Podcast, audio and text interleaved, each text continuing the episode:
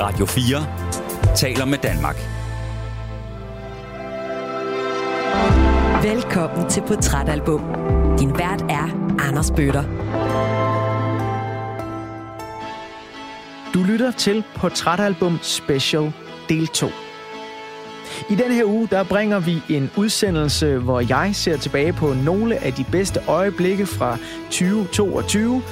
Og det er øjeblikke, hvor ugens gæst har valgt et album, der ændrede deres liv, eller fik en kæmpe betydning på et helt særligt øjeblik i løbet af livets mange op- og nedture. Altså et album, der på en eller anden måde definerer et menneske. Og nogle af de her øjeblikke har været med til at indramme året for mig og min lyddesigner Emil Germod, og har også været med til at definere portrætalbums styrker for os. De uddrag, du hører, det er uddrag af nogle af vores favoritudsendelser. Og jeg skal huske at sige, at hvis du finder noget, som du sådan tænker, ah, jeg kunne godt tænke mig at høre det hele af det, så kan du finde alle udsendelserne i Radio 4's app, eller der, hvor du finder dine podcasts. Du må også meget gerne trykke på abonner-knappen, fordi så bliver mig og Emil noget så glade. Lige nu, der er vi i gang med at høre et uddrag fra udsendelsen Chief One og The Beach Boys. Og det er efter vores mening en af de bedste portrætalbum-udsendelser, der overhovedet er lavet. Vi fortsætter snakken lige om lidt, men øh, først så skal vi lige høre lidt mere af det Beach Boys nummer, som vi var i gang med at lytte til, da del 1 sluttede. God only knows what I'd be without you. If you should ever leave me, the life would still go on, believe me.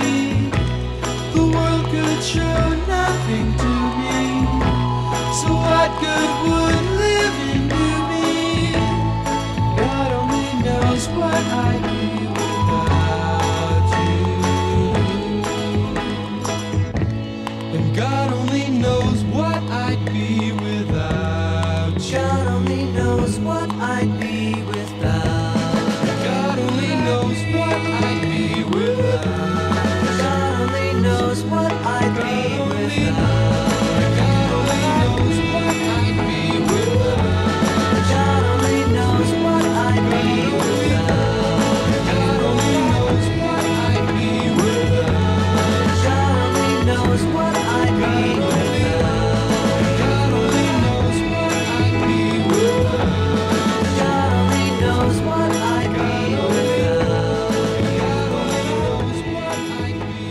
Man øh, kan jo sige meget om de amerikanske pladekøbere på det her tidspunkt, og nogen tænker måske, om det er da meget fint at sådan lige komme op og snuse til top 10 på den amerikanske albumhitliste, men man skal jo tænke på, at, at Beach Boys har jo været altså øh, det samme som guldbar for pladeselskaber mm. på det her tidspunkt.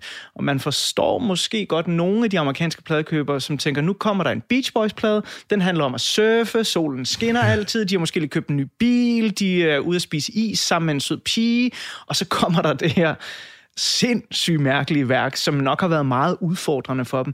Jeg er jo nysgerrig. Du vidste meget om det her album og havde hørt meget om det inden din operation, og du vågner op efter din operation og sætter det på for første gang i dit liv.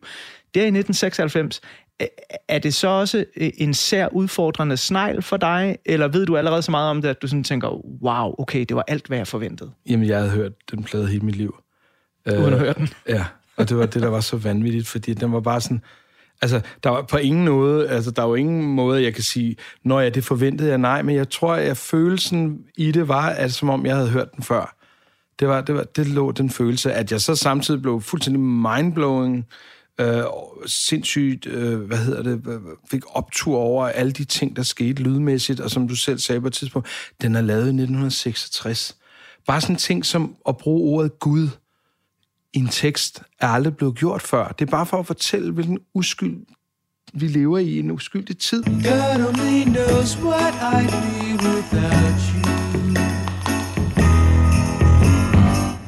I dag, der kan du dårligt nok, altså du kan ikke blive chokeret af noget længere, men at lave en sang, der hedder God Only Knows, det er nærmest, og dengang var folk sådan, kan vi det? Du ved, og samtidig stå rundt om mikrofonen, før man skal synge den, og så stå øh, hele banen der stå og bede til, at den her sang, vi synger nu, går ud og spreder kærlighed og varme i folks hjerter. Det er jo bare sådan en ting, der får mig til at sige, hold kæft, hvor vil jeg ønske, at lede dengang. Jeg er ret øh, fascineret af det her, du siger med, øh, det efter du hører Pet Sounds, at I så går ud med Rockers by Choice og laver det her comeback-album, der også bliver sidste, de fem mm. på flugt. Mm. Øh, fordi jeg elskede dansk hiphop i 80'erne og 90'erne, og jeg forstod ikke de fem på flugt. Mm-hmm. Og jeg sidder lige nu og får sådan en... Måske var det derfor. Måske var det fordi Chief One han havde hørt for meget Beach Boys. Så jeg, bare er sådan, faktisk, jeg har faktisk samlet ret meget for Pet Sounds på, på det album. er det rigtigt? Ja, helt vildt meget. Der er, der, er, der er en sang, der hedder Fem Fingre Udsalg. Det er hele grundsamlingen, den ligger for, for, for en af sangene for Pet Sounds. Så der ligger faktisk rigtig meget på der.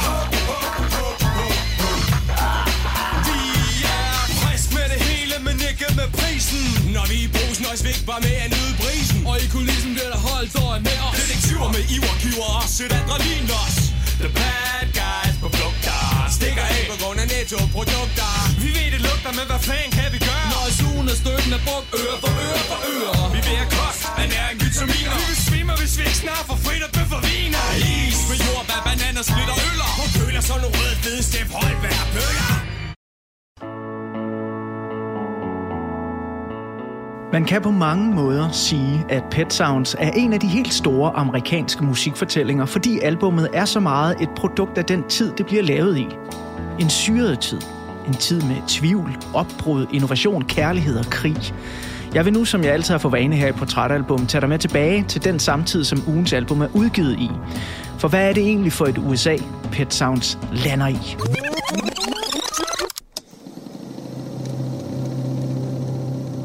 1966 er blandt andet året, hvor forfatteren, musikeren og mystikeren Anton LaVey grundlægger The Church of Satan. Det er også sådan cirka det år, hvor musiker og kriminel kultleder Charles Manson begynder at skrive sange, og i den forbindelse lidt senere møder Dennis Wilson fra The Beach Boys, som to år senere rent faktisk indspiller Charles Mansons sangen Cease to Exist. Og når ja, så er det jo også i 1966, at gudfaderen til hippiebevægelsens fascination for hallucinerende stoffer, psykolog og forfatter Timothy Leary får optur og nedtur. Opturen er, at han danner den spirituelle organisation League for Spiritual Discovery, der forkortes LSD. Nedturen er, at staten Kalifornien i samme år forbyder stoffet LSD. The pleasure you get from uh, LSD is being tuned in. You're turned on to your own nervous system. You're turned on to uh, your own body. You're turned on to the incredible wisdom which lies inside every cell in your body. Men 1966 er så sandelig ikke bare hippiernes, kultledernes eller Church of Satans år. Det er også året, hvor det bliver offentligt kendt, at ca. 250.000 amerikanske tropper nu befinder sig i Vietnam, hvor krigen stadig raser. Og som det altid sker, når der er konflikter i verden, så er det hovedsageligt unge mænd, der udkæmper de gamle mænds krige. I 1966 når antikrigsdemonstrationerne nye højder i USA, og 100.000 vis af mennesker går på gaden i alle landets stater. The anti-war in Vietnam demonstration was a massive magnet which drew protesters from all over the country. 1966 er også året, hvor USA mister store fænomener fra tegnefilmsbranchen. Disneys grundlægger Walt Disney dør af lungekræft som kun 65-årig, og i samme år takker en populær tegnefilms tv-serie af. Den 1. april 1966 sendes det sidste afsnit af Hanna-Barbera Productions serien The Flintstones. Inde i biografens tillokkende eskapistiske mørke, der kan man i 1966 sætte sig til rette og se en af tidens mest markante film, hvor en ung Clint Eastwood spiller den lurvede held i Sergio Leones spaghetti western mesterværk The Good, The Bad and The Ugly, som i øvrigt har et nu legendarisk soundtrack af Ennio Morricone.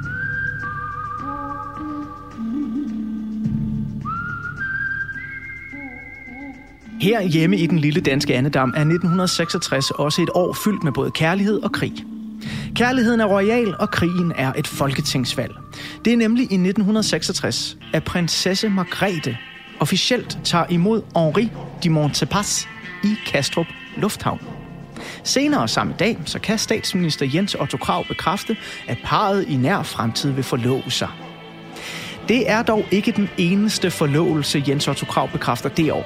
For selvom han som socialdemokratisk statsminister før Folketingsvalget 1966 havde udelukket et hvert samarbejde med partiet SF, så må han erkende valgresultatet, hvor Socialdemokratiet går tilbage og SF går frem.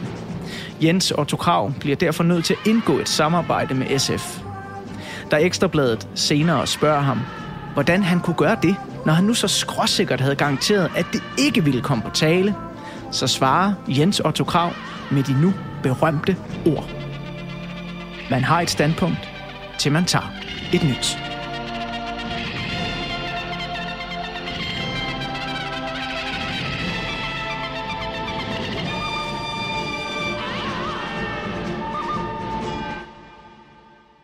Lars, øh, alle de her Wow. ting, øh, de sker jo altså fire år før øh, du bliver født, så, ja. så jeg vil ikke spørge, hvad du sådan kan huske fra øh, at, at høre radiovisen hjemme hos dine forældre. Men jeg snakkede også med Pernille Rosendal om det, da jeg havde hende inde, og vi snakkede om Jefferson Airplane, mm-hmm. Surrealistic Pillow, deres andet album, at øh, for hende, der havde 60'ernes musik og hele ungdomsoprøret øh, efterladt et kæmpe stort aftryk i hendes liv. Jeg tænker lidt med den opvækst, du også har haft med, med en far, der har spillet i pop, rock og beat orkestre, at, at 60'ernes musik øh, også har betydet noget særligt for dig. Ja, det gør det stadig den dag i dag. Altså, jeg, jeg plejer at sige, en af de grunde til, at jeg interesserer mig allermest for 60'er musik, øh, og til dels også en del af 70'erne, det er, at jeg føler jo meget tydeligt, at der ikke er tænkt så meget. Selvfølgelig er der tænkt så meget over, hvordan man skriver sangene, men der er ikke tænkt så meget over, hvordan skal man du ved, hvordan skal vi lave promo på det her, hvordan skal vi sende det ud, og hvilken målgruppe, og hvilken genre, og er det her godt for radio, er det dårligt for radio, er det, du ved, skal vi censurere, altså alle de her, du ved, lange A&R-møder, hvor man sidder og diskuterer, hvad der skal være første single, og nogle gange så har pladselskabet meget mere kontrol, end artisterne har. Det er den tid, hvor Dylan, du ved, siger, nu udsender jeg Like a Rolling Stone, eller uh, The Beatles siger, vi udsender Hey Jude på vores eget pladselskab, og ja, den er over fire minutter, men så må folk jo bare slukke. Hele den der følelse af, at når jeg hører sangen derfra, så mærker jeg ikke en industri, der sidder og styrer musikken, men artisterne, som styrer musikken. På samme måde som det, jeg faldt for i hiphop, hvor det også var tydeligt i starten, at det var artisterne og ikke industrien, for der fandtes ikke en industri dengang, da hiphop og rap startede. Det blev det så desværre først senere, som med alt andet uskyldigt. Men sådan har jeg det, og så jeg mærker en ro, når jeg hører det. I dag, når jeg hører moderne musik, så kan jeg sige præcis, hvilken svensk øh, sangskrivergruppe, der har skrevet det, eller hvilken producer, der har lavet det. Og det er, der ikke, det er jo ikke, fordi jeg skal sidde og være en gammel bitter mand, som hader fornyelse, for jeg elsker fornyelse, men i min hjerne, når jeg skal slappe af og høre musik derhjemme, kan jeg bedst lide at høre musik, hvor jeg ved, at der ikke ligger så mange tanker omkring hitlisteplaceringer og genre og alle de der ting. Ikke igen, at jeg er noget mod det, for jeg laver det selv, og jeg er selv i den verden, så det skal der ikke lyde noget dårligt om, men det er bare, hvis du spørger mig, hvorfor jeg er tiltrukket den årti, det er nok på grund af uskylden. I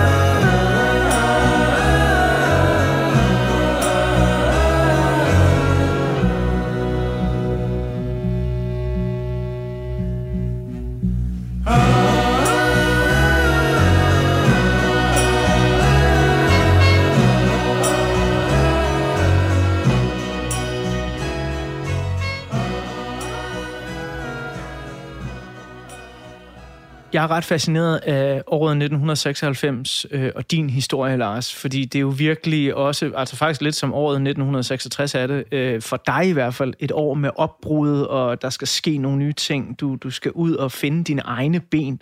Så er jeg jo lidt nysgerrig, når, fordi når man går fra en hiphop-gruppe, som jo har ret mange medlemmer, og jeg er med på, det er ikke alle af jer, der er lige engageret i Rockers by Choice.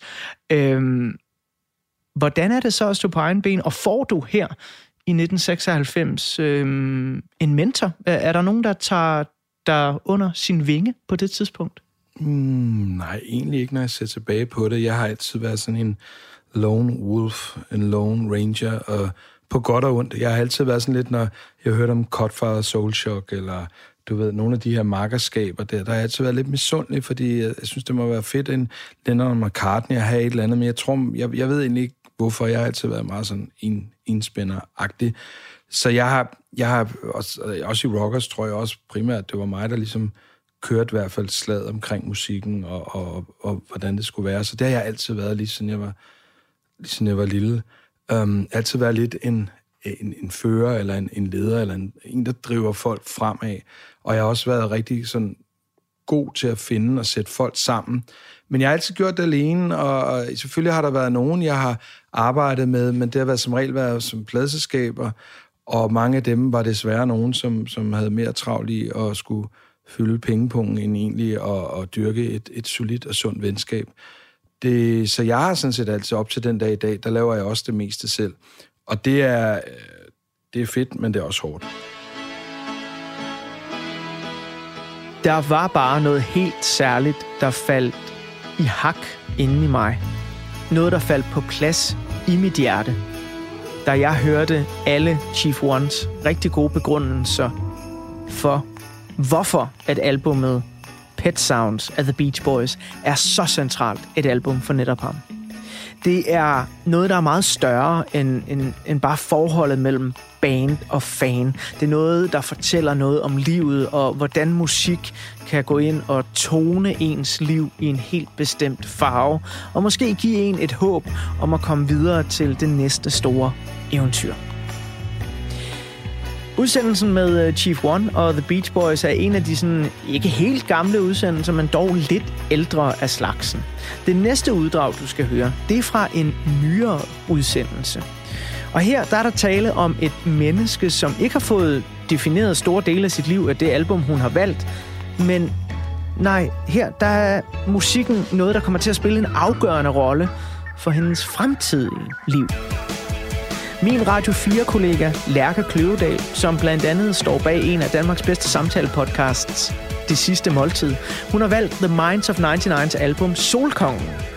Og det har hun gjort, fordi det blev soundtracket til en tid i hendes liv, som bød på virkelig store forandringer. Så hvor mange af mine gæster vælger albums fra de formative år, altså teenageårene og starten af 20'erne typisk, så har Lærke valgt et nyere album fra en meget senere periode i hendes liv. Og det er netop derfor, at jeg har valgt, at øh, du skal høre et uddrag af den her sådan ret kaloriefyldte samtale. En samtale, jeg skylder at sige, i øvrigt finder sted på Restaurant Frank midt i København. Det er derfor, at du øh, nogle gange kan høre lidt køkkenpersonale i baggrunden og lidt service, der bliver sat på plads. Og jeg har valgt, at vi skulle lave udsendelsen her, fordi jeg godt kunne tænke mig at komme ind på Lærkes egen hjemmebane. Der, hvor hun laver sin det sidste måltid udsendelser. Så øh, hold på hat og briller, når vi her skal tage ud og rejse med Lærke Kløvedal og The Minds of 99.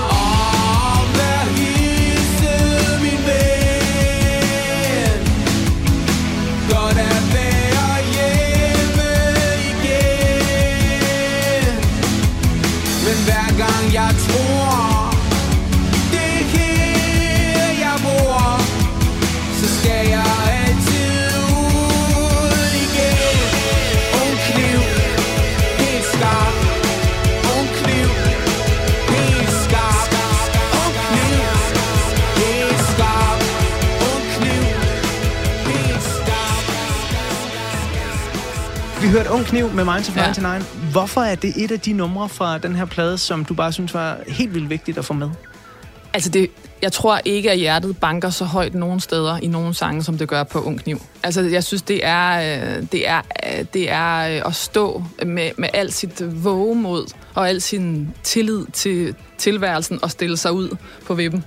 Jeg synes, det er, altså, det, det, det er en sang, der både har så meget skrøbelighed og så meget sindssyg styrke. Mm. Øhm, og så har den øh, noget øh, anarki, som jeg på en eller anden måde øh, altså kan mærke i, den, i hele kroppen, når jeg hører det. Mm. Øh, så, det så jeg synes også, det er et nummer, man, man bliver modig på. Altså jeg synes, det er sådan et, der, man, man, man lytter det på det, og så tager man en dyb indånding, og så gør man noget, man ikke rigtig øh, tør. Øh, og, og, så er der, og så er der noget med den der måde, trommerne kører på, og der er sådan, altså det, det hele sådan, det melodiske, der ligger under, øh, synes jeg faktisk, man kan falde, falde ned i igen og igen. Jeg synes, det er et vildt nummer, mest af alt. Er det et nummer, der også øh, kan give dig selvtillid? Ja, det kan give mig selvtillid, men det kan også gøre mig pisse fucking vred.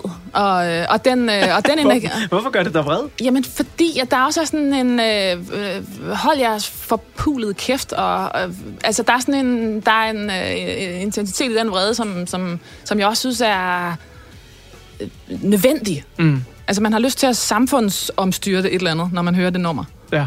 Øh, så det er også sådan et, nu er nok nok. Nu må vi fucking se at komme videre. Og den energi kan... Ja, nu er jeg, jeg ved ikke, hvor meget man må bande det program. Øh, helt Nu- vildt meget. Det er et udtryk for, at man gerne vil udtrykke oftest en stor begejstring for livet. Det er sandt. Så, så jeg synes, det har været sådan en... Øh, jeg har brugt den... Ja, ikke jeg har brugt den. Jo, det har jeg nok. Altså, jeg synes, det har været... Øh, altså, og samtidig så har det jo også sådan lidt noget, sådan noget, næsten sådan noget dumt. Altså, ikke, ikke DUMT, men sådan en... Altså, der er også sådan noget... Øh, der, der er også en frustration i det nummer, der, der, der, der, der vil noget. Øh, og så samtidig hele med det der, den der melodi, der hele tiden kører under, som, som jo også taler til alt det legesyge og alt det øh, glædesfyldte og nysgerrige. Mm. Altså, det er et vanvittigt godt komponeret nummer.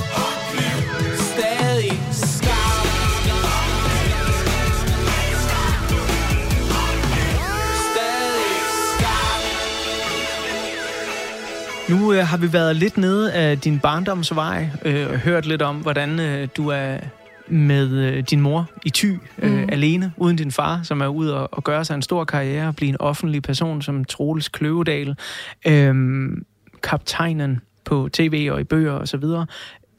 Men nu skal vi spole tiden rigtig langt frem, fordi det her album, det bliver rigtig betydningsfuldt for dig, især lige efter din fars død. Vi er havnet i året 2019. Og øh, så har jeg lidt lyst til at spørge, når vi nu har været igennem de her indledende øvelser og samtaler, som vi har. Hvem er Lærke Kløvedal lige præcis i 2019? Jamen, jeg havde... Øh, jeg, mit liv øh, før 2019, eller, eller øh, man kan sige, det jeg stod, det jeg kom fra, da jeg, øh, da jeg mødte det her album, var øh, en årrække på DR, som, øh, som flittig DR-medarbejder. Øh, alt, hvad der lå, ligger i den frustration og glæde, men øh, i, i den grad også frustration. Øhm, og det var en fornemmelse af, at jeg blev ved med at gentage nogle mønstre i mit arbejdsliv, øh, som jeg også kendte fra filmbranchen, som, som blev ved med at gøre mig træt.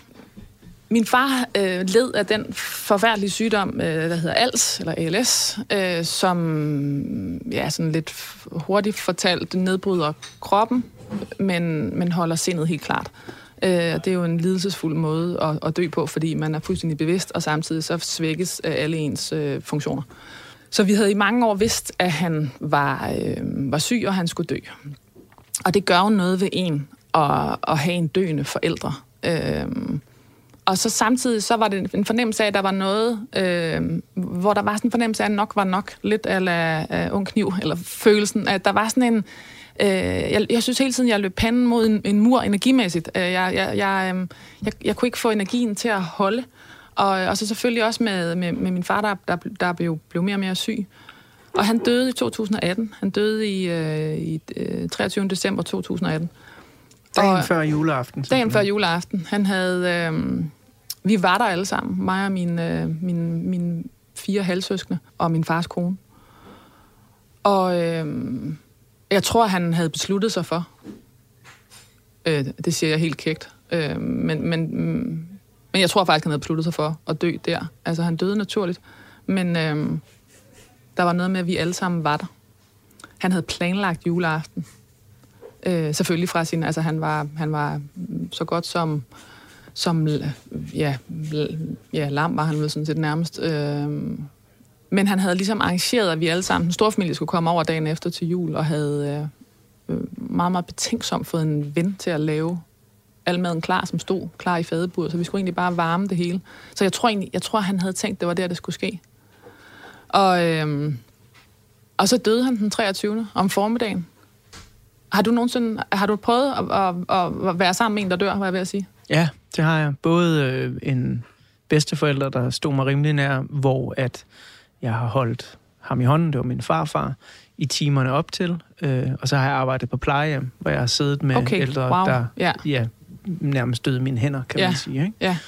Øh, og det er jo både en meget fredfyldt, øh, men også på en eller anden måde, det siger nok mere mit indre, voldsom oplevelse. Ja. Ekstremt, men men lige præcis blandingen. Og det var også som om, det var det, der skete. Det var, øhm, på den ene side er det næsten et chok. Altså sådan en panik. Er han død? Altså sådan den der, er, er, det, er, er det rigtigt? Er han død? Altså, øh, og, og også sådan, næsten sådan en automatreaktion, som, som man tror, man skal... Eller øh, hvordan fanden reagerer man egentlig? Altså, så en blanding er næsten sådan det der sådan overmændende, overvældende, og, og så sådan en helt sådan en, en, og også en, en, en lettelse, fordi han jo også nu var forløst af al den sygdom. Øh, så det var, en, det, var, det, var, det, var, det var en meget, meget fin død, hvis man overhovedet kan tillade sig at sige sådan noget på andres vegne, men nu er han der jo ikke til selv at have en, en mening om det længere.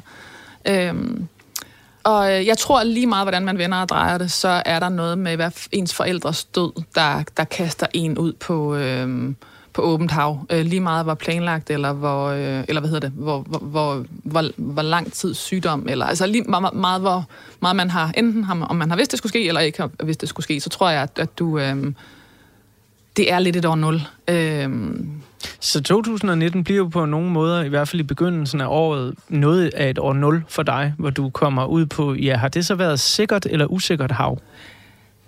det var i hvert fald en meget, meget klar fornemmelse af, at jeg ikke kunne gå tilbage til det, der var. Øhm, som også handlede om mit arbejdsliv. Og, øhm, hvor, hvor jeg endte med at sige op på DR, øh, uden at have en plan. Uh. Det var som om, det var sådan en satellit. Det var sådan, et, øh, det var sådan nogle måneder, hvor jeg jo var i sorg, men fordi at øh, det er rigtig svært at, at savne noget, man der aldrig rigtig har været der. Og sådan er det jo tit med de relationer, som har været svære. At der er sorgen på en eller anden måde. Jeg ved ikke, om man kan sige, at den er mindre ren, men den er i hvert fald måske mere kompliceret. Så det, så det sådan skød mig lidt af i sådan et, øh, ja, et, sådan et vakuum, hvor jeg gik, øh, hvor jeg simpelthen, hver eneste gang jeg bevægede mig, så gjorde jeg det med, med Minds of 99 i ørerne. Ja, for der er jeg nysgerrig. Hvordan kommer det ind i dit liv på det her tidspunkt? Fordi nogle gange, når man oplever sorg, som du har oplevet her, når man oplever stress, når man oplever at tage en chance, så kan man måske godt lukke sig selv meget inde, øh, sidde med noget, man kender i forvejen, fordi det er trygt. Ja. Om det er en yndlingsbog, eller en yndlingsplade, eller en Netflix-serie, hvad end det nu er, man bruger. Men du får et øh, stærkt forhold til et forholdsvis nyt band. Ja. Hvordan sker det?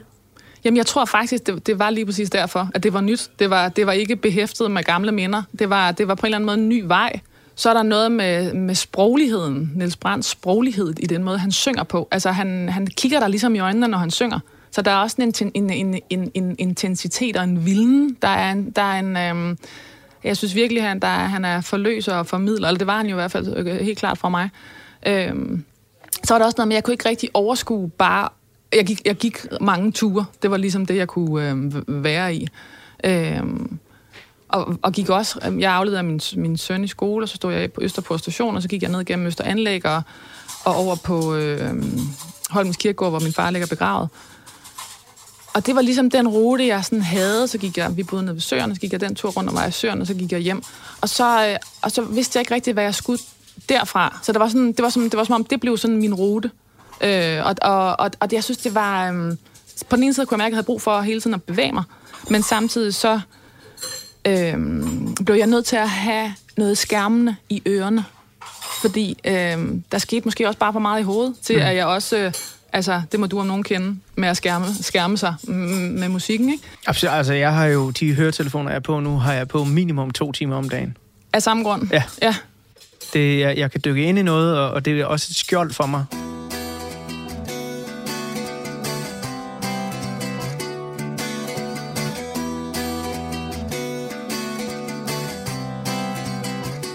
Blev The Minds of 99's musik sådan et, et skjold for dig? Det blev helt bestemt et skjold for, mod verden udadtil, men det blev min ven indadtil. Og så er der også noget med, at man kan... Øh, med dem i ørerne var det lidt som om, at jeg ikke... Altså, jeg har simpelthen tudet så meget til, til, til Minds of 99, at jeg slet ikke forstår det. Og på en eller anden måde, så, så selvom det så var i S-toget, eller i, i, når jeg gik rundt om øh, søerne, eller hvad det var, så var det som om, nå, men det var bare mig og dem. Altså, det kunne vi jo godt, det kunne jeg jo godt håndtere. Ja, altså sådan, så, så det, blev, det blev virkelig en sovebearbejdning, en soveproces.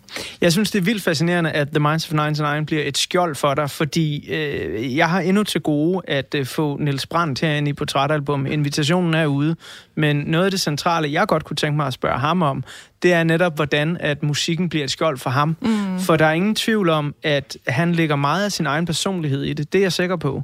Men der ligger helt sikkert også en karakter, en figur, som bliver Niels Brandt, mm. når han tager Minds of 99-kappen på, som er selvsikker, mm. som er fuck hele verden.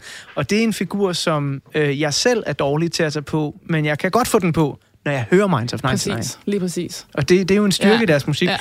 Og så er der noget i, at de synger på dansk, ja. som, som nemlig bliver en sprække i det der øh, lidt hårde punk. Ja, ja. Altså, som, som på en eller anden måde i hvert fald er min... Øh, blev min vej ind til, også til, til alt det bløde. Altså, der er simpelthen noget med den måde, han... Altså, både er der noget med teksterne, men der er også noget med noget, den måde, han turnerer ordene på, hvor han... Øh, og for, også fordi de er på dansk, at de simpelthen rører mig. Får lov til at røre mig på en anden måde, end hvis det havde været på nogen som helst andre sprog end mit eget. Vi skal høre et øh, nummer, der har en helt fantastisk tekst, og, og en af de mest centrale linjer for bandet. Alle skuffer over tid. Oh yes. Hvilken sandhed ligger derude? Ikke? Der mangler kun et udråbstegn i ja, den titel, for præcis. den er, er fuldstændig perfekt. Øh, men, nu, men jeg har lært af en, af en forfatter, der har været med, med i mit program, Lotte K. Andersen, at man har faktisk kun øh, tre udråbstegn i lyd. Wow. Altså, al, al, altså det kan, udråbstegn kan skæres ned til tre i livet, så man skal bruge dem varsomt. Ja, okay, det kan jeg godt se. Alle skuffer over tid. Øh, hvorfor er det et af de øh, vigtige numre for den her plade? Altså, for det første, som du siger, altså, øh, bare få lov til at råbesynge den sætning, mm. er jo så forløsende. Altså, lad os, don't pretend. Ja. Det er sådan her, det er. Come on. og, øh, og, og så er det også en måde at håndtere skuffelser. Det er også en måde at ruste sig selv på, at man kommer til at skuffe. Og så er det, øh, der er noget, altså der, øh, jeg vil sige, jeg synes jo også, der er noget af Minds musik, som har noget, øh, som lægger sig op af noget selvdestruktivt, som jeg øh, helt klart også kan, kan relatere til de der svære perioder, at man bliver iskold. Øh, så det har også hele tiden været den forhandling, øh, som jeg synes, de repræsenterer.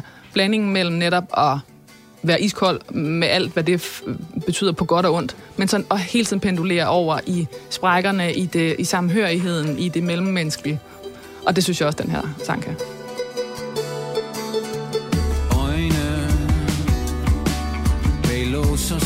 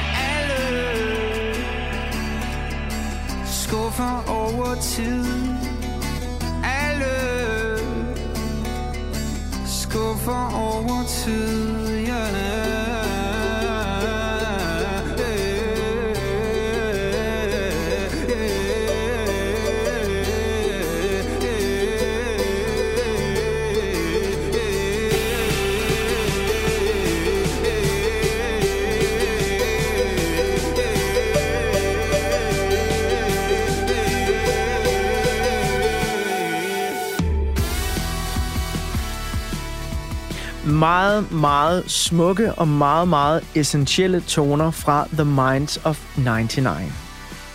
Vi er nu ved at være ved vejs ende i den her årets anden udgave af Portrætalbum Special. Min lyddesigner Emil Germod og jeg vil gerne sige tusind mange gange tak til dig, der støtter op om det her program.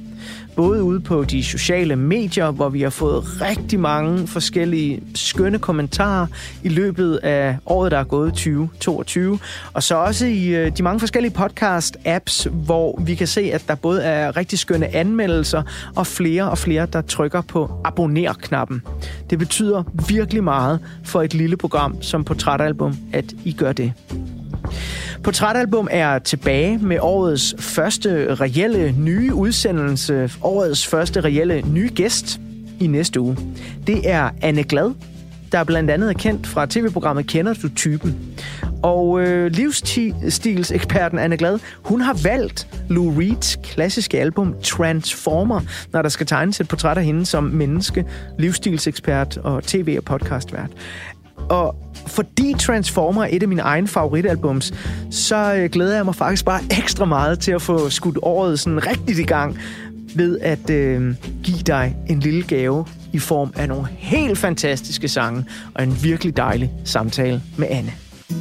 Men inden vi øh, lukker og slukker helt, så skal du lige nyde et uddrag mere fra en af de 2022 udsendelser, hvor det har stået allerklarest for mig, at et album kan få så stor betydning i ens liv, at det måske ligefrem er med til at præge de valg, man træffer. Endda i en meget ung alder. Den danske skuespiller Lise Bostrup har en meget ærlig og et meget kærligt forhold til Alanis Morissettes album Jacket Little Pill. Og hvis du lyttede godt efter i begyndelsen af den her portrætalbum special, så kan du måske huske, at øh, jeg fortalte, at et af de albums, vi skulle høre om i øh, den her særudsendelse, øh, også har været med til at skabe mit musikalske fundament. Og det er Jacket Little Pill, jeg talte om der. For jeg kan ærligt talt næsten ikke mindes et album, der blev en vigtigere nøgle i mine teenageår til at forstå mig selv og det der kvindelige pigekøn, der var et kæmpe mysterie for mig der i teenageårene. Men her, der skal du altså høre et uddrag af, hvad det album betød og stadig betyder for Lise Bostrup. Hvorfor landede vi lige på Jacket Little Pill af Alanis Morissette? Jamen, øh, jeg, jeg tror, det er fordi... Jeg, jeg, altså, jeg vil lige først og fremmest sige, musik, det er, hvad min krop er lavet af. Det er jo ligesom det, jeg er formet af. Det, jeg har to store brødre, som meget hurtigt sat øh, øh, øh, Guns N' Roses på, øh, og, og Metallica og så videre. Så det var det, jeg hørte, og mine forældre, der hørte Anne og Gasolin og, og Beatles, Beatles en masse. Så, så alt det har været en eller anden form for musik, og hvordan man husker, hvor man har været, hvornår i livet, på grund af musik. Så jeg kan ikke huske, at jeg aldrig nogensinde ikke har gået op i musik, eller gået altid og sunget. Øh, og altid ville spille musik, både i folkeskolen, i, altså alt min fritid gik med at spille musik, og begyndte at skrive musik som 10-årig og så videre. Så når man skulle vælge et album, så tænker jeg, jeg aner ikke, hvor jeg skal starte. Mm-hmm. Øh, fordi der er simpelthen så meget. Fordi jeg føler, det er 38 års musik. Altså, det er jo bare pick og choose, så det er også derfor, jeg skulle igennem, om det skulle være i mit voksne liv, efter jeg har fået børn, øh, før, er det noget med bryllup, er det noget med... Og så tror jeg, jeg landede på øh, Jagged Little Pill af Alanis Morissette, fordi at det nok var det album, der øh, forandrede min stemme, fordi jeg jo har brugt musik til også at øve selv. Og, øh, og sådan et, der virkelig gav mig en gnist til, at øh, jeg gad godt arbejde med musik, når jeg bliver rigtig stor.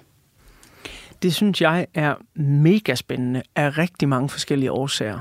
Men en af de årsager, der står allerøverst på listen, det er, at du på det her tidspunkt kun er sådan en, ja, hvad blev vi enige om? 11-12 år gammel? Ja, hvad, omkring 11, når det kom ud. Og Alanis Morissette, det vender vi tilbage til senere, er også meget ung på det her tidspunkt. Hun er dog ikke 11-12 år gammel. Men jeg er ret fascineret af, at her sidder Lise Bostrup øh, i sit barndomshjem, øh, og er ikke engang øh, blevet teenager endnu, og kan identificere sig og finder noget i den her 20-årige sangerindes øh, tekster og musik. Ja, hun, øh, hun, hun fangede mig meget hurtigt, fordi at jeg øh, begyndte at spille guitar, da jeg var 11. Øh, og fandt ud af, at det var jeg egentlig ret god til, og begyndte at gå til guitar. Hvad, hvad, hvad, hvad spillede Øhm, du på? Altså er det sådan en klassisk guitar? Så startede eller? man simpelthen med en, en akustisk spansk guitar. Øh, og da jeg så var dygtig nok, så fik jeg i... Øh, det var så, da jeg blev konfirmeret, tror jeg, der fik jeg min elgitar, eller også var det lidt før. Det var nok lidt før. Og så blev jeg spurgt af drengene fra klassen og parallelklassen, som havde startet et band, om det ikke var mig, der skulle synge. Fordi jeg kunne jo finde ud af at synge. Øh, og der var vi jo i, altså hele det der 90 og noget, det var jo grunge-perioden. Øh, så en ting, det var, at vi var født under rock, men vi var jo den der, altså hvis folk de siger, at man kan være emo i dag, they don't know shit. altså, fordi grunge-perioden i 90'erne, der var det det hårdeste at være ung, fordi du fik at vide, at du bliver aldrig voksen. Mm. Øh, og alt er fortabt. Og du har så meget smerte, og du kan ikke få lov til at få det ud. Du må bare få et arbejde. Det var sådan lidt det, grunge stod for på en eller anden måde. At du, på, du skulle, du, systemet kunne få en fuckfinger via musikken, fordi at du vidste, at på et eller andet tidspunkt ville det sluge dig, og så blev du en del af det, så du havde den her periode, du skulle ud med alting på. Øhm, så jeg var jo kæmpe Nirvana-fan. Det var jo hele det der med at gå, at gå i grunge-tøj og dyrke grunge-musikken. Så da jeg spillede band, da jeg startede at spille i band, så var det jo, så startede vi jo med kopinumre. Mm-hmm. Og det var jo øh, som oftest af bands og, og sanger, der var mænd. Så øh, hvis vi ikke transponerede det, hvilket vi ikke gjorde i lang tid, så lå jeg jo altid oktaven under eller oktaven over, hvad der passede til en kvindestemme. Så derfor så fik jeg jo selvfølgelig trænet noget meget dybt og noget meget højt. Øh, så da Jagged Little Pill kom ud, så tror jeg, at det, der slog mig mest, Udover at jeg synes, det var fantastisk musik, og hun sang fuldstændig formidabel, eller synger fuldstændig formidabel, det var, når jeg synger med på det her, så rammer det mit leje. Så hvis jeg endelig vil gå med op og bræge noget ud, så er jeg startet rigtigt. Altså min fortælling via min stemme passer med hendes lige pludselig. Det er ikke noget med, at jeg skal op i en falset, der slet ikke passer, fordi jeg startede ind. Så på en eller anden måde, så, så var der lige pludselig et match, hvor jeg kunne forstå smerten i sangene bedre, eller frustrationen, eller vreden, fordi den passede med, hvad en kvindestemme gjorde. Og jeg tror, det var sådan, jeg blev fanget først. Det er jo musikkens magi, Ja. det der, Lise. For det handler jo ikke om, at du sidder og læser tekster, som er skrevet af en 20-årig, og måske kan sætte dig ind i, hvordan det er for hende at miste sin kæreste og store Nej. kærligheder, eller Nej. flytte hjemmefra. Det handler om stemmen. Jeg kunne sagtens sætte mig ind i, at hun synes, at en gang imellem er der en mand, der er en nar, fordi han har gjort et eller andet, og gået, det kan jeg godt forstå. Det kan være, at det sker for mig en dag. Hvem ved? Altså, jeg kan godt sætte mig ind i det. Jeg synes, det var fantastisk, at der var en kvinde, der gav en fuckfinger til mm. ting, hun er irriteret over. Eller siger, er der ikke noget ironisk ved sådan og sådan og sådan i livet? Det elskede jeg. Altså, teksterne var virkelig fede, fordi jeg tænkte, sådan er man ikke vant til, at en kvinde synger. De plejer at synge om, at man at man har det her tøj på, og se, he's looking at me, og falling in love, og I don't give a shit. Altså, jeg synes, det var, det var meget sjovere tekster, når, når der var noget, noget paradoxalt og noget ironisk, ligesom Ironic kom ud, som nok blev storhittet fra, Mm. fra det album. Jeg øh, har bedt dig om at vælge et par sange fra det her album, og jeg er også dybt fascineret af din valg. Hvad de er, det vender vi tilbage til lidt senere, men jeg kunne godt tænke mig, at vi lige for nu bare lige åbner med lidt af åbningsnummeret, fordi noget af det, jeg synes, der er i det, er også, at det er en kæmpe programerklæring for, hvad det er, vi skal i gang med på Jacket Little Pill. Så her, der kommer lige lidt øh, af nummeret, der hedder All I Really Want.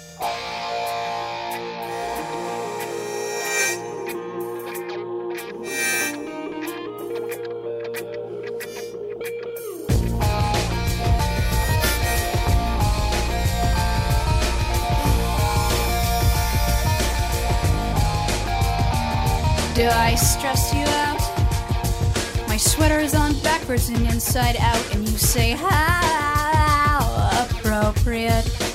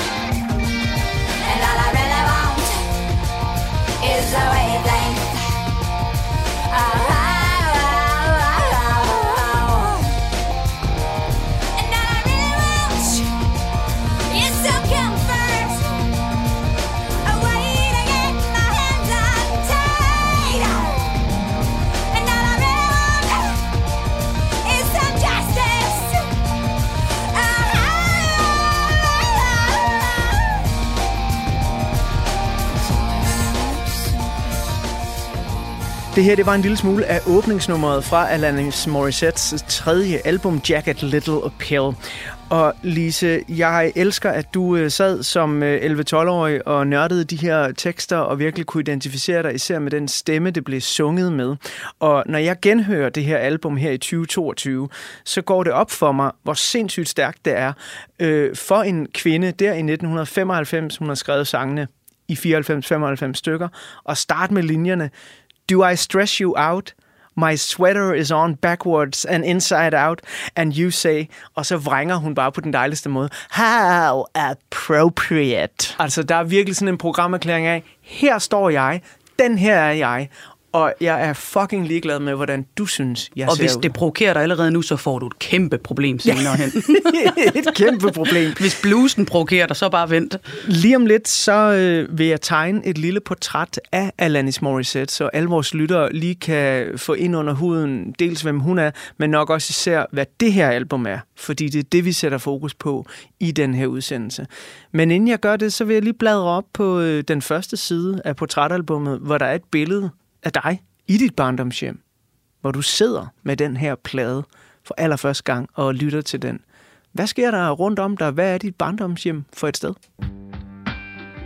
Jamen, det er jo sådan et... Øh, altså, 11-12 år, det er jo sådan et sted, hvor man både har... Man er, jo ikke man er jo ikke et barneværelse mere. Det er man ikke som pige. Det var jeg ikke som pige på det tidspunkt. Jeg er allerede begyndt der at tage teenageårene ind lidt før. Øh, og jeg tror også, det har meget noget at gøre med det der igen med at have to ældre brødre. Så man spejler sig altid i dem, der lige er kommet foran med alt muligt. Så jeg, jeg tror også, da jeg godt vidste, at jeg var vild med musik, så var jeg allerede gået i gang med at finde min identitet igennem det. Fordi at jeg kunne ikke rigtig finde den nogen andre steder. Jeg passede som sådan heller ikke ind. Jeg havde det fantastisk. Jeg har haft en dejlig barndom og rigtig gode venner. Men de ville nok også sige, at jeg var sådan lidt... Jeg var ikke rigtig, der var ikke rigtig nogen type over mig. Jeg var god i skolen, men jeg var ikke den kønne. Jeg var måske sjov, men måske heller ikke den sjoveste. Øh, usikker på mange punkter. Meget sikker på... Altså, jeg lå bare sådan, du ved, pænt i midten af det hele. Og jeg kan huske, at det eneste, der sådan set irriterede mig, det var, der er ikke noget, der skal være sikkert endnu. Jeg kan ikke lide, hvis vi alle sammen køber det samme tøj, hver gang det nye i der kommer ud. Og jeg kan ikke lide, hvis vi alle sammen skal på en efterskole og vil gå efter den samme efterskole, fordi så ved vi, når vi kommer tilbage, så skal vi ind på den her uddannelse. Jeg kan ikke lide, at der er et system, der allerede har lavet en plan for, hvordan det bedste liv vil se ud. Og det kan jeg huske, det begyndte, mig, det begyndte jeg allerede at tænke lidt over dengang. Ja, og det er ret tidligt, synes jeg. Ja. Fordi de tanker har jeg i den grad også haft. Jeg er vokset op i det sydfynske øhav øh, på en lille ø, der hedder Tåsinge, og det var også meget udbryder tanker, at jeg skal væk fra den her lille trumrum. Ja. Men de tanker rammer nok først mig. Ja, faktisk i det år, vi skal snakke om, 1995-96 stykker, var jeg en 15-16 år gammel. Ja. Men du sidder allerede, inden du går ind i teenageårene, øh, og har en eller anden idé om, at der må være noget mere. Jamen, jeg tror, at jeg begyndte at... Jeg kan huske, jeg skrev min første sang, altså hvor jeg lavede musik med min guitar, skrev teksten til den, da jeg var 11. Øh, og da jeg spillede det for min bror Rasmus, så sagde han, den er sgu da god, den der. Så tænkte jeg, det her, det synes jeg, det er sjovt. Tænk så, hvis man kunne det. Altså, jeg tror, nu levede jeg øh, med den tanke om, at sådan en som mig kan ikke blive musiker eller skuespiller. Hvorfor? Fordi at jeg er jo bare almindelig. Altså, det er jo det, der er så sjovt. Da jeg i sin tid søgte op på skuespillerskolen øh, for første gang som 21-årig, så tænkte jeg også, ah, men der er der nogen, der prikker mig på skulderen og siger, ja, det var sødt, så fik du lov til at prøve det. Fordi jeg tænkte, det er, da kun, det er da kun børn af skuespillere, der bliver sådan noget. Ja, okay. Og børn af musikere bliver musikere. Eller man skal være født ind i et hippie hjem, hvor alt det gør ondt. Ja. Eller sådan noget, for, at, Ja. for at skulle krænge sin sjæl ud i noget Ja, det er jo øh, kunstnerisk. Ja. Ja. Så det eneste, jeg tænkte, det var, Nå, men det er da en god hobby. Men der var et eller andet, hvor jeg kunne mærke, at der er, der, der er jo nogle ting, jeg kan fortælle via det her. Jeg kunne også mm. godt lide at skrive, når man havde stil for. Altså, der, er der er noget, man kan fortælle. Der er noget, man kan forvidle videre, forvidle, forvidle videre Ja. og få nogle tanker og følelser ud. Øhm, og, og, og den tror jeg, jeg var i. Den der, der hed, jeg ved ikke, hvor det her det skal hen. Men jeg var, jeg var også sådan meget fornuftig. Jeg er godt opdraget på den måde. Man, jeg skal bare sørge for at være god i skolen, så får jeg nogle gode karakterer. Så har jeg i hvert fald alt muligt at vælge imellem. Altså, det er sådan meget jysk og fornuftigt. Ja, det er meget og, jysk og og det er fornuftigt, jeg meget glad for den dag i dag. Vi at jeg skylder er- måske også lytterne at sige, det her barndomshjem, du fortæller om nu, som jeg jo kan høre er fyldt med, med kærlighed, og der er måske også rimelig højt til loftet, og de ja. ja, storebrødrene, de øh, tager sig egentlig ret godt af lillesøster, sådan Ja. som storebrødre nu engang gør. Ja. Man får nok nogle blå mærker, kunne jeg forestille mig. Det har man også fået, ja. Men vi er i øh, Silkeborg, ikke sandt? Det er vi, ja. Ja, okay. Den, øh, altså, det sted, som, som barndoms opvækststed, betyder det stadig noget for dig den dag i dag? Ja, for delen er du sindssyg. Jeg elsker, jeg elsker det sted, og jeg elsker at komme der, og jeg elsker Silkeborg, og jeg tror også, at hvis alt mit arbejde kunne være i Midtjylland, så kunne jeg da godt finde på at flytte tilbage der, fordi jeg synes, det var fantastisk at vokse op i Silkeborg. Lige om lidt, så vil jeg øh, lige tegne et portræt af Alanis Morissette, og især pladen Jacket A Little Pill. Øh, men inden vi kommer så langt, så skal vi høre det første nummer, som øh, du har valgt. Og jeg er meget fascineret af den playliste, du sendte mig, fordi den stryger direkte udenom alle de store hits. Der er ikke noget Hand in Pocket, der er ikke noget You Oughta Know, der er ikke noget Ironic. Øhm, og det synes jeg er fedt, fordi så kommer vi jo nemlig ned i albummet. Vi skal høre noget andet end det, man kender. Right Through You. Hvorfor er det et vigtigt nummer? Øhm, jamen, jeg tror igen, det var uden at hun siger det tydeligt, så giver hun en fuckfinger til nogen, hun altid godt har kunne tænke sig at give en fuckfinger til. og så må hun beslutte sig for selv, om det er en person, eller om det er systemet, eller om det er ens indre dæmoner. Men rent stemmemæssigt, når man synger med på den, så er det lidt ligesom at blive renset. Jeg tror, du har sunget med på den her mange gange. Ja, det har jeg.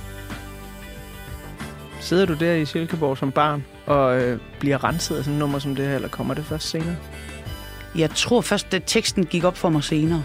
Men hun har øh, skrevet numrene sådan, at du fysisk går noget igennem, hvis du som sanger synger med på dem.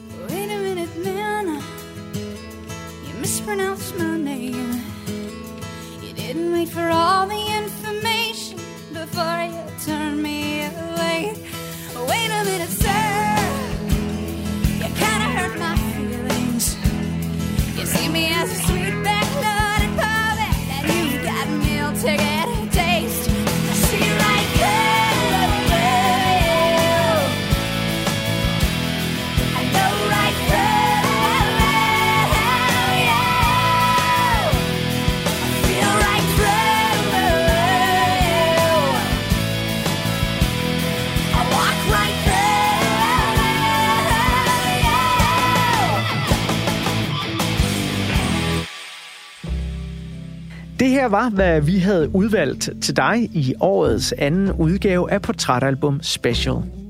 Den nye sæson af Portrætalbum har premiere i næste uge. Der er det som sagt livsstilsekspert Anne Glad, som du måske har set i DR's tv-program Kender du typen, der er min gæst. Og hun har valgt det helt fantastiske album Transformer af Lou Reed, som det album, der skal fortælle hendes historie. Og indtil vi høres ved igen, så vil jeg bare gerne ønske dig en øh, rigtig glædelig baghjul og et øh, godt nytår. Husk at abonnere på Portrætalbum på din foretrukne podcast-platform, fordi så bliver vi bare så mega glade.